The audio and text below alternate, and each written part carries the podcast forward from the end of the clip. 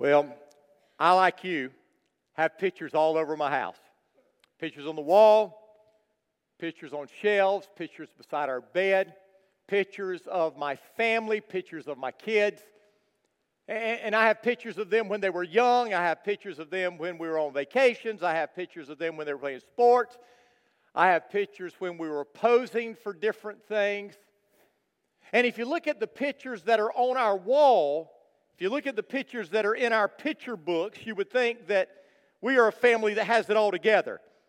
We are a family that never has any struggles. We never have any trouble. But the reality of that is further from the truth than anything is possible. I mean, we are a family that has had all kind of struggles. We have all kind of problems. You see, what these pictures don't show are the other pictures the pictures of like the time when I was on top of my son John in our front yard in Orlando holding him down. Thank God the police didn't do a drive by, they would have arrested me. The, the pictures don't show the time that we were sitting at a family dinner and John got upset at his brother and grabbed some food off the plate and threw it at Josh. Doesn't show that. It doesn't show the pictures of Mary sneaking out in the middle of the night, cutting school, or a hundred other things that she did that literally drove Sherry and I to our knees, crying out to God to protect her and take care of her. The, the pictures don't show the time that, that Josh was standing out in our front yard and I said, Son, I'm sorry but you can't live in our house anymore. If you're not willing to follow our rules and you're not willing to show respect, you can't live here. Doesn't show that. The pictures on our wall don't show the time that, that Sherry and I were sitting with her son Matthew and the principal and the police as he was being expelled from school. You see, our pictures don't show all of those things. Our pictures show our good times, our, our memories that we want you to see. But the truth of the matter is, we have a lot of other memories. And, and to be honest with you, if you looked at some of those pictures, you would have thought that my, my children would have ended up in prison, not in ministry.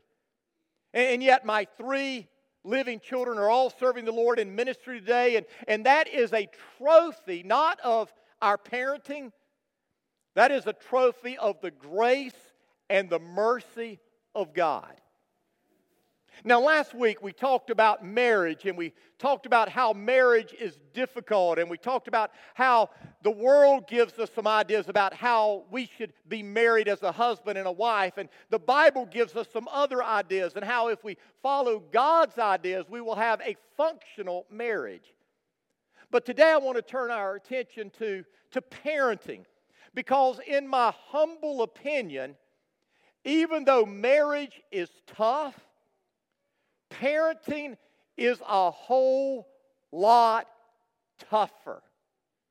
Parenting is real, real tough. And the Bible tells us over and over the joys that can come from parenting, but the Bible also gives us examples of the tragic results that can happen from bad parenting. That may be why, why Solomon wrote an entire book to his son telling him how to live, the book of Proverbs. The book of Proverbs was written to Solomon's son, trying to give him divine wisdom on how to live a life that was pleasing to God. Parenting can be so much fun, and yet parenting can be so much hard work. How many of you have heard of the comedian Jim Gaffigan? You heard of him? Yes, yeah, some of you are, are like me, you're not too spiritual. Well, he's a comedian and he, he talks about family things at times. Listen to this clip that he gave. I uh, recently became a father. Thank you. Became a father for the fourth time. Never as much applause on that part. Really, no applause, right? Because after the third kid, people stop congratulating you. Then they just treat you like you're Amish. Four? Well, that's one way to live your life. Can you build us one of those wood fireplaces?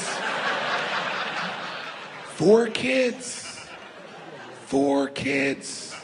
If you want to know what it's like to have a fourth, just imagine you're drowning and then someone hands you a baby. The good news is we live in a two bedroom apartment, so I thought it through. I haven't slept in seven years. And that's how it is with parenting, isn't it? I mean, it is tough when our kids are young. We have to feed them and change them and rock them, and then we have to repeat the process over and over and over again. And then they get a little bit older, and we have to take them to cool school. We have to take them to sports. We have to take them to their, their friend's house over and over and over, and we repeat the process. And then our kids get older, and and they graduate and we send them out to work or we send them off to school and then they get married and we wonder if we will ever see them again. Parenting causes us to laugh more than anything else in the world and at the same time it causes us to cry more than anything else in the world. When our kids are doing well, we celebrate the things that are going on in their lives. But when our kids aren't doing well, when life is tough for our kids, we ache and we hurt like no one but a parent can understand. So, with all the, the stuff that goes on with being a parent, how can we parent our kid for the short time that we have in such a way that's honoring and pleasing to God? Well, here's what I've discovered I've discovered that there are a variety of parenting ideas out there. I discovered that some parents try to be a prison guard. And parents that look at parenting in that way believe that their job is to keep their kids in line. And, and if their kids step over the line, they're swift and they're severe with the consequences. But when we do that, understand we don't create a heart that wants to follow the rules. We create a heart that wants to escape and break free. The prison guard parent. I've met other parents that desire to be the best friend. We want to hang out with our kids and have fun with our kids. And there's absolutely nothing wrong with those things. We should do that. But most of our kids' friends are just like our kids. They listen to the same people, they watch the same shows, they do the same things, and, and that often creates a herd mentality. Whatever you want to do is okay. Wherever you want to go is okay. Whatever you want to be is okay. However you want to live, it's okay with me. But the Bible is clear where the herd ends up. There are some of us that want to be Santa Claus parents, giving our kids everything they want. We didn't get certain things growing up. We didn't have certain things growing up. And so we want to make sure our kids get those things that we didn't have. They get to do those things that we didn't get to do. But the problem with that is that creates a, a mentality of entitlement. I am entitled to something. And then finally, there are some of us who, who act like our kids are our avatars. We try to relive our lives through our kids. We weren't very athletic, so doggone it, my kid is going to play every sport, and they're going to be good at it. My mom didn't let me cheer or do gymnastics, so I'm going to start my daughter when she is six months old. And we keep going on and on and on. And then there is biblical parenting, what I believe is functional parenting. The Bible is filled with verses that give us good counsel and direction and advice on how to be parents. The book of Proverbs is filled with it. I would encourage you as a parent, as a grandparent, as a wannabe parent, to read through the book of Proverbs on a regular basis and learn from that book. But this morning, I, want us to go back to Ephesians, where we left off last week, and continue where we stopped and see what Paul has to say about parenting. So if you haven't turned with me already, turn with me to Ephesians chapter 6. The verses are there on the screen as well. But listen to what Paul said. He said, Children, obey your parents because you belong to the Lord. This is the right thing to do. Honor your father and mother. This is the first commandment with a promise.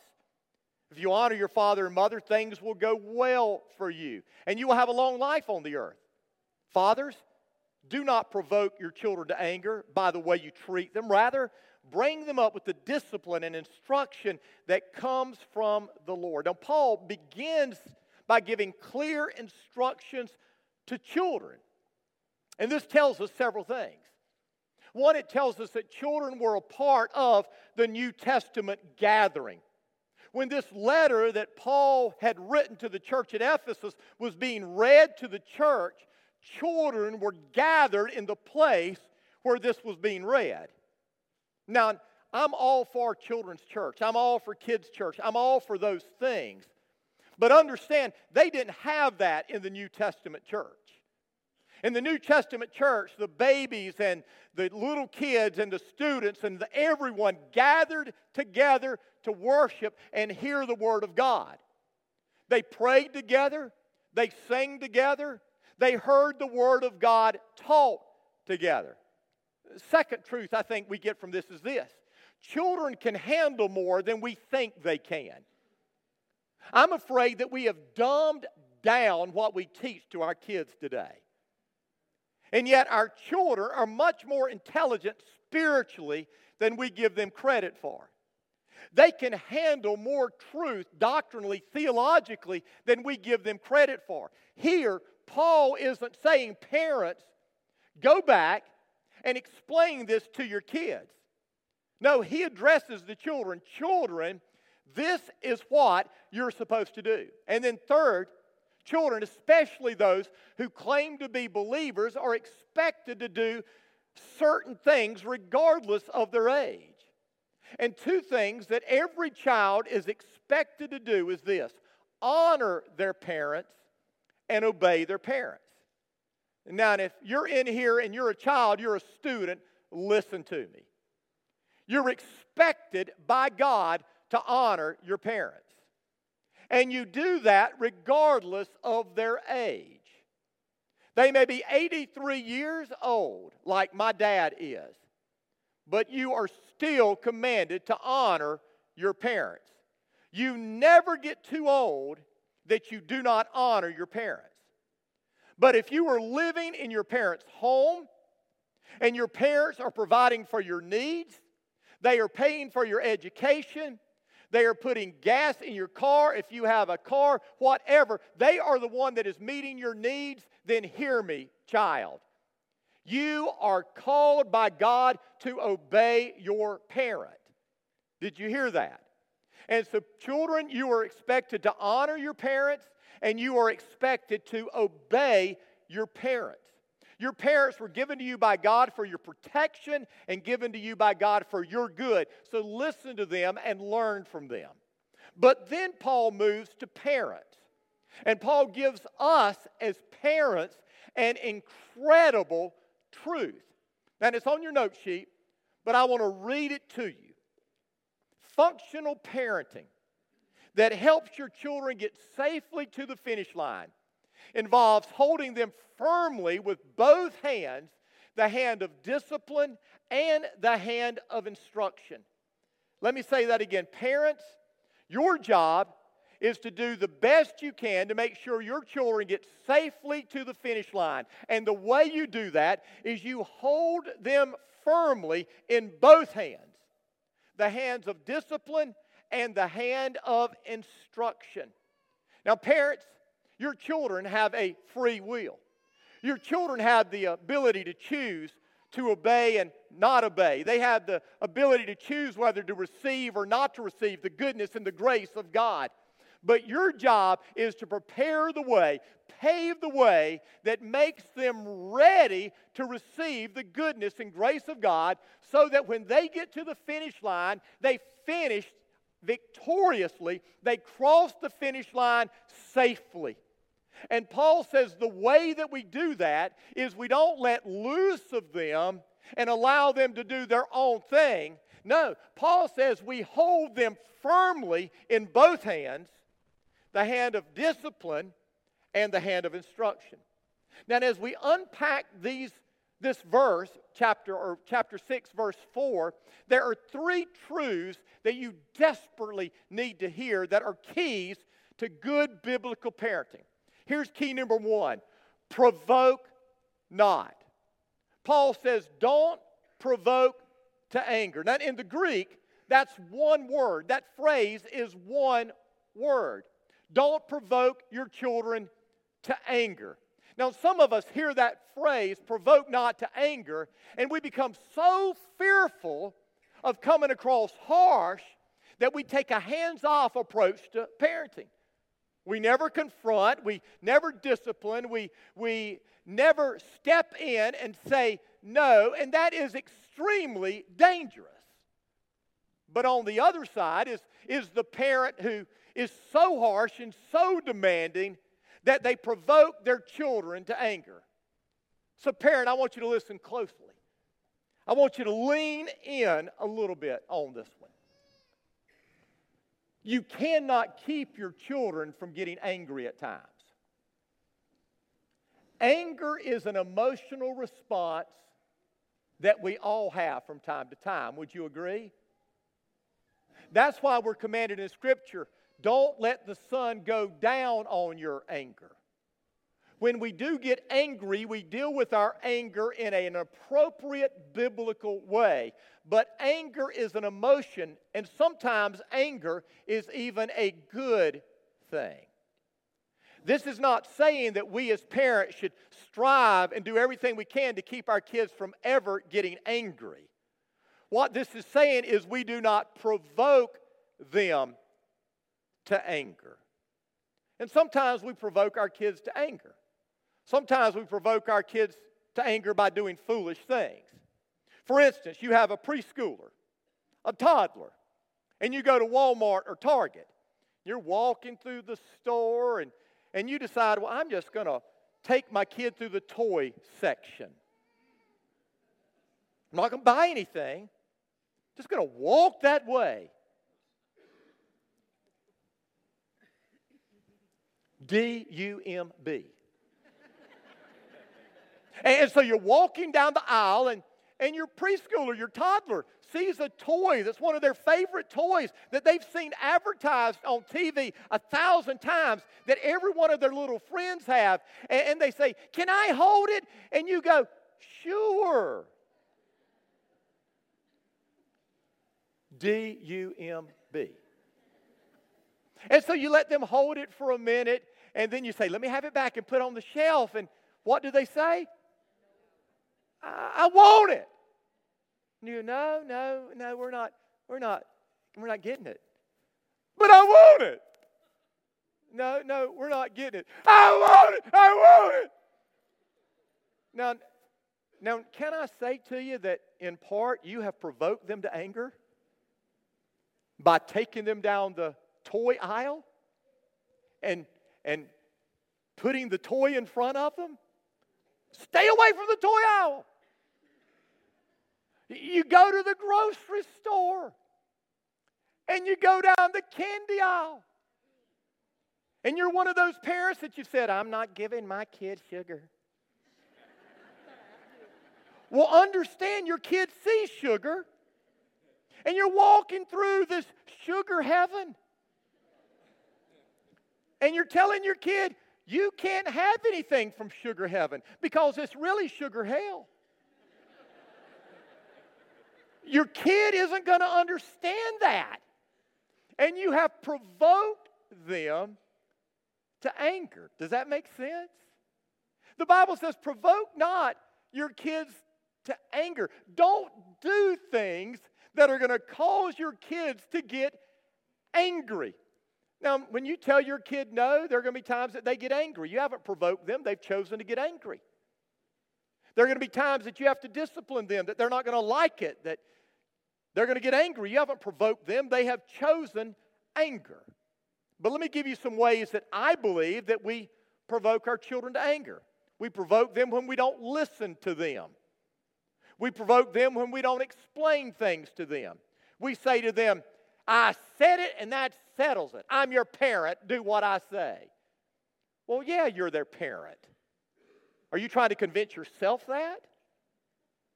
Certainly you're their parent, but, but because you're their parent and because God's entrusted them in your care, certainly you have a reason for not doing something or doing something, right? So is it really that bad to sit down with them and explain, well, this is why dad's saying you can't do this? I'm doing it because. Is, is that a bad thing? I would think that it's a good thing to explain the reasons why. We provoke when we give the harshness of punishment rather than the love of discipline. We provoke when we're inconsistent with our kids, giving them a moving target. Man, I was so guilty of that growing up. I mean, I, parenting is tough, amen? Thank you. I mean, you're really making me feel insecure here. Thinking I'm the only lousy parent in this place.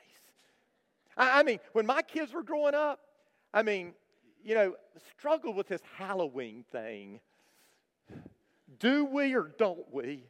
Now, now, if some of you are sitting back thinking Halloween is some spiritual, God forbid thing, keep it to yourself. That's okay. That's, that's, that, that, that's okay. That, that's, that's your right to have that conviction. But don't try to force that conviction on every other person that loves Jesus. And so I struggled with this Halloween thing. Do we or don't we? I mean, we didn't want them dressing up like Freddy Krueger or Jason, you know, but was thinking, you know, what if we dress them up like Jesus? the, the Apostle Paul.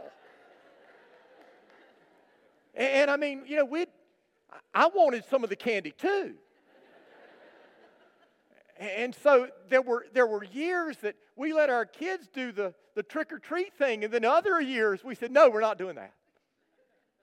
And, and my, my, I'm sure my kids were going, and then, and then, I mean, just like you, there were shows that I didn't let my kids watch, and there were clear reasons. And, and then there were other shows Teenage Mutant Ninja Turtles. It was a cartoon. My oldest son, he loved the Teenage Mutant Ninja Turtles. Somehow, some way, I got convinced they were of the devil. Wouldn't let him watch Teenage Mutant Ninja Turtles. I mean, he asked me today, Dad, Dad, why didn't you let me watch Teenage Mutant Ninja Turtles? I said, We're not talking about that, son. what that means is I have no clue. Parenting mistake. Okay, I, I admit it. I acknowledge it. I mean, we're inconsistent, and when we're inconsistent, we provoke to anger. And then finally, when we tell our kids one thing and then we live by a different standard, we tell our kids, You can't do this, but I can. Do as I say, not as I do. We're provoking them to anger. And the Bible says, Provoke not to anger. We have to learn this balance, folks, between disciplining our children and provoking our children. And, and that's tough to find that balance at times, but we've got to find that balance, amen? So provoke not. The next thing he says is we do discipline. Now, now the word he uses here that we've translated discipline in, in the translation we're using is the same Greek word that is used in Hebrews 12 when it says God disciplines those he loves. And yet, I'm afraid that, that we're raising a generation of kids that don't understand discipline. And hear me, parents, if our kids don't learn discipline from us, where are they going to learn it from? And if our kids don't learn to follow the rules in our house, then how in the world do we ever expect them to follow the rules when they get out in the world? And when they mouth off to their teachers, and we enable that, when they mouth off to the police officer, and we excuse that, it's because we have never disciplined our children. The Bible speaks a lot about discipline. The Bible speaks a lot about what happens when we don't discipline. In 1 Samuel chapter 3, verses 11 through 14, it says this Then the Lord said to Samuel, I'm about to do a shocking thing in Israel. I'm going to carry out my threats against Eli and his family. Now, Eli was the priest of God from beginning to end. I have warned him that judgment is coming upon his family forever because his sons are blaspheming God and he hasn't disciplined them. So I vowed that the sins of Eli and his sons will never be forgiven by sacrifices or offerings. That's a tough passage, isn't it? Is it tough? Better believe it's tough. God says, I'm about to take Eli and his family out. I'm removing them from the face of the earth. And the reason, listen, the reason is not because the sons have blasphemed God. That was the final straw. Eli's sons are doing all kind of evil, wicked things. The reason that God was judging Eli's family is because Eli refused to discipline his sons. Eli was a willing party in their sin because he excused it. I imagine Eli, when his boys were growing up, said things a lot of parents say boys will be boys, they'll grow out of it. They're really good kids, honest they are. The problem is Eli's boys didn't grow of it, out of it. Eli failed to discipline them, and when he finally did even talk to them about what they were doing wrong, it was too little too late. And Eli and his entire family line was wiped from the face of the earth. Now, you can have a problem with that if you want to. I read and I go, whoa, I better take this discipline thing serious. This is a big deal. Now, I know that parenting styles have changed over the years and the way that we discipline has changed over the years. But let me say to you, the Bible speaks a lot about discipline. And let me just read you quickly several verses. Proverbs 13, 24. Those who spare the rod of discipline hate their children. Those who love their children care enough to discipline them. Proverbs 19, 18. Discipline your children while there is hope, otherwise, you will ruin their lives. Proverbs 22, um, 15, a youngster's heart is filled with foolishness, but physical discipline will drive it far away. Proverbs 23, 13 and 14, don't fail to discipline your children. They won't die if you spank them. Physical discipline may well save them from death.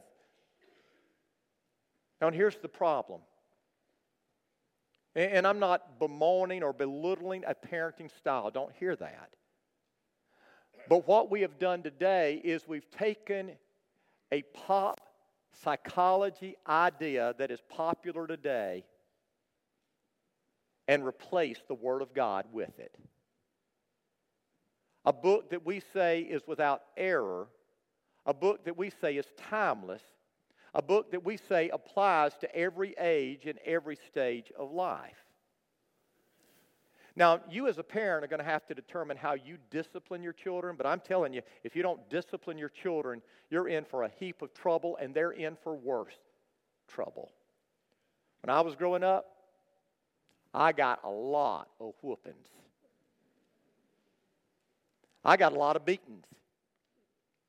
And some of you can, you know, text me and say, I'm so sorry. I'm not.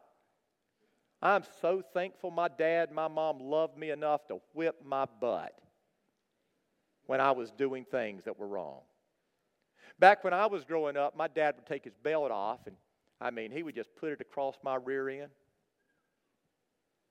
When I was a parent, I decided, you know, I didn't want to use a belt because I read that, you know, people equate a belt with you. And so we went out and we bought in mass quantity wooden spoons. I like wooden spoons. I broke a lot of wooden spoons on four little butts growing up. My kids are okay. My kids love Jesus. As far as I know, I haven't seen their rear ends lately, but as far as I know, none of them are scarred up. They've made it through it. Look at me, parents. We're not only going to be a willing party to the destruction of our children if we don't build in them discipline, we're raising wimps and bullies. Did you hear me? Because you're going to always have bullies that take advantage. And when we teach our kids that there aren't consequences, they're going to become bullies or they're going to become wimps because when the consequence comes, when, listen, when I was growing up, if I mouthed off to a big guy at school, I got my rear end whipped. Not by my parent, by that big guy at school.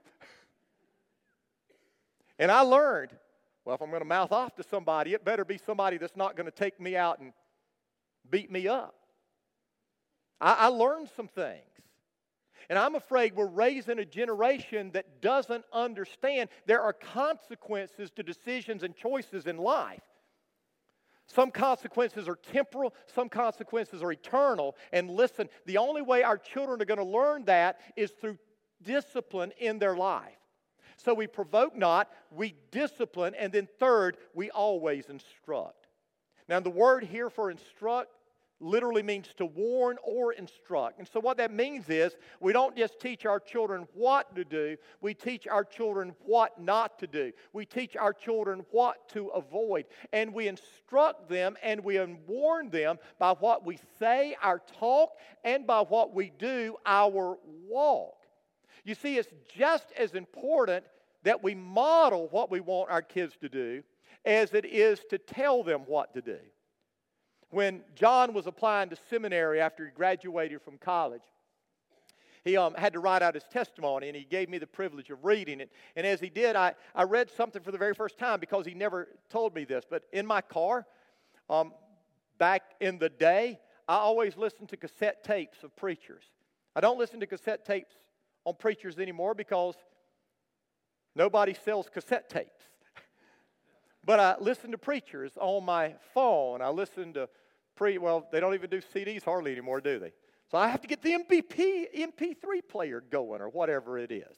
And so I still do that. But my son said when I was growing up, I used to always get angry because when my dad, I got in my dad's car, I'd want to turn on the radio to this station, and my dad always had these preachers list uh, that he had in there. And I had to listen to them because he was listening to them. But he said, but listening to those guys over the years, I learned spiritual truths that God has used to make me into the man I've become. So you see, as you're walking through life, you model a life that is seeking to honor God in everything you do and let your children get in on it and watch it as you do it. Now, here's, here's something that we offer to you. I want you to look at this. It's called the parent cue. Understand, parents, it's not our job to teach your children. You know that, right? I mean, we have your children at best for three hours a week. Sunday morning, if you come to life group, you need to, by the way. And if you come to worship, we got them for a couple of hours. And then if you bring them to Awana, we've got them for an hour, hour and 15 minutes more. So we have them about three hours a, a week. You got them for the remaining part of the time. It's not our job to teach your kids, it's our job to partner with you to help you teach your children. And one of the things that we use to do that is something called Parent Cue. You can download this from the Apple Store, from um, the, um, the um, Google, um, Google Play Store, and it's free. And, and what you'll be able to do is the stuff that you learn or your kids learn in life group, you will get notices each and every day on things that you can do with your kid to help take that truth deeper and further than it went on Sunday morning. It will help you be a better parent. But it can't help you be a better parent unless you use it. And so here's the bottom line, parent. Our goal as parents are to help our kids know the Lord, grow in the Lord, and then go for the Lord. Know Him, grow in Him, and then go in Him so that they can make it to the finish line victorious. But what is the finish line? Well, the finish line isn't a college scholarship. The finish line in a sports career is not a great job. If the Bible is true and eternity is real, there are more important things than your child's sports career, your child's education, your child's dance and cheer, your child's band or extracurricular activities. Now, please don't get mad at me. Please don't tune me out because I'm not saying there's anything wrong with those things, but here's what we've done. Listen to me, parents.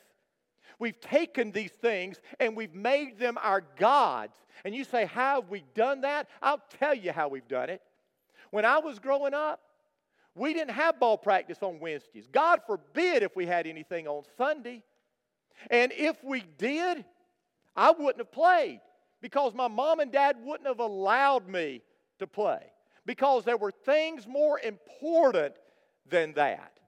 But now, what we've done is we're so caught up in wanting our kids to become the best at sports, to become the best at this and become the best at that, that we put them into these leagues and these programs where half of the weekends you're gone somewhere and you're not in church. And then your kids are going to graduate from high school and they're never going to come back. And you're going to wonder, why do my kids not come to church with me? I'll tell you why. Because they are serving the God that you showed them, the God of the world the God of competitive sports, the God of academic excellence, the God of cheer and gymnastics, the God of whatever. Now, don't get me wrong, all those things are wonderful, and you should strive to give those things to your kids. But hear my heart. Hear my heart. I would rather my kid not be able to walk and chew gum at the same time. I would rather my kid struggle to get by in school making C's I would rather my kid never participate in any extracurricular activity and yet love Jesus passionately, serve Him wholeheartedly, even if it means that they're working at a minimum wage job for all their life. Because here's what I know, parent, listen to me. This is temporal. And as long as they love Jesus passionately and they're serving Him wholeheartedly, one day they're going to have a mansion. Amen. One day they're going to walk on streets of gold. Amen. One day they're going to sit with kings and queens. Amen. But you get them your sports scholarship. You get them that athletic scholarship. You get them doing cheer and all these other things and neglect the more important things and see what it gives them. About a month ago, I tweeted something tweet for y'all that don't know. I think all of y'all probably know, but it's something on social media. But I tweeted something that caused a lot of responses, some positive, some negative. But here's what I tweeted I said, I'm afraid that many Christian parents have raised children who are intelligent and athletic, but are spiritually lost because they have put academics and sports above Christ and His church. This is going to result in short term celebrations, but long term sorrow. We're going to enjoy sitting in the stands applauding our kids. But if, and I say if, we make it to heaven and our kids aren't there, it's going to be awful. It's going to be awful. Don't spend your life working to give your kids a good life and neglect giving them a godly life. Focus on giving your kids a godly life, and if in the meantime they get a good life too, that's gravy. There's nothing wrong with that. But don't make that your focus. Make, make serving Jesus, loving Jesus, honoring Jesus and his bride, the church. Listen to me, by the way, kids, look at me, adults. You can't love Jesus and not love his church. You hear me? You can't love Jesus and not love his church.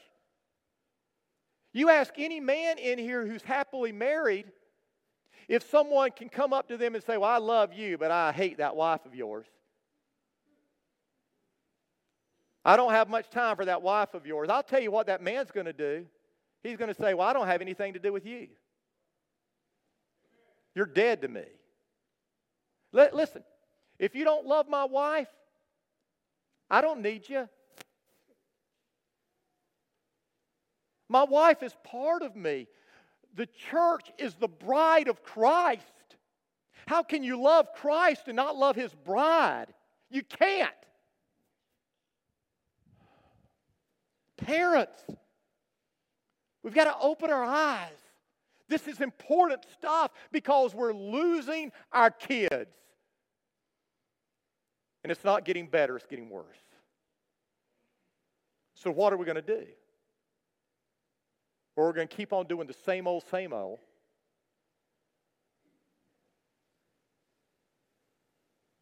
Or we're going to change. My prayer is that we change. Now, here's the thing, parents, and I got to close. Goodness, I'm sorry. You can't give your kids what you don't have.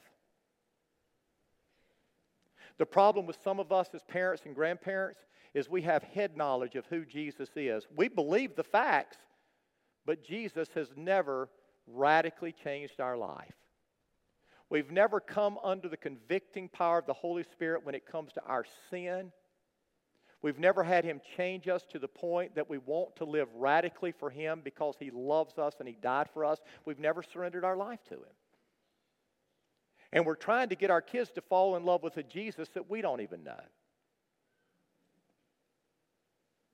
So, some of us parents, some of us grandparents need to look at our hearts and, and ask ourselves have we ever really been changed? And then some of us kids, us students, us, us children in here, you need to ask yourself have I really given my heart and life to Jesus? Because there's nothing else more important than that. In, in the Bible, you see the men and women of God forsaking, forsaking great careers for the sake of the gospel. Not pursuing greatness in the eyes of the world, but pursuing greatness in the eyes of God. And that's what we should strive for with our kids. I want you to bow your head with me. I want you to close your eyes with me.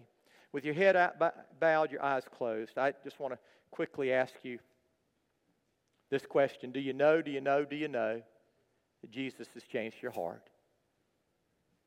I mean, this is between you and God. I love you and I'm concerned for you, but in, in the end, this is, this is your eternity at stake. Do you know that you came under the conviction of sin? Do you know that you turned from that sin? Do you know that you trusted in Christ alone? Do you know that you've surrendered your life to Him as the Lord of your life? And every day you're seeking to live under His control because if that's not where you're at, then you need to ask yourself Have I really given my life to Jesus? And if you haven't, then I want to encourage you right here, right now, to pray this prayer to Him. If that's your desire, if that's what you want, dear God, I humbly come to you today, acknowledging my sin. Please forgive me. I'm sorry I've rebelled. I'm sorry I've lived life my way. I don't want to live life that way anymore. Jesus, I know you love me. You died for me on a cross so I could be forgiven. Today I'm trusting you. Today I'm giving my life to you. Come into my heart and change me from the inside out. Make me a new person. I love you, Jesus. Thank you for hearing my prayer.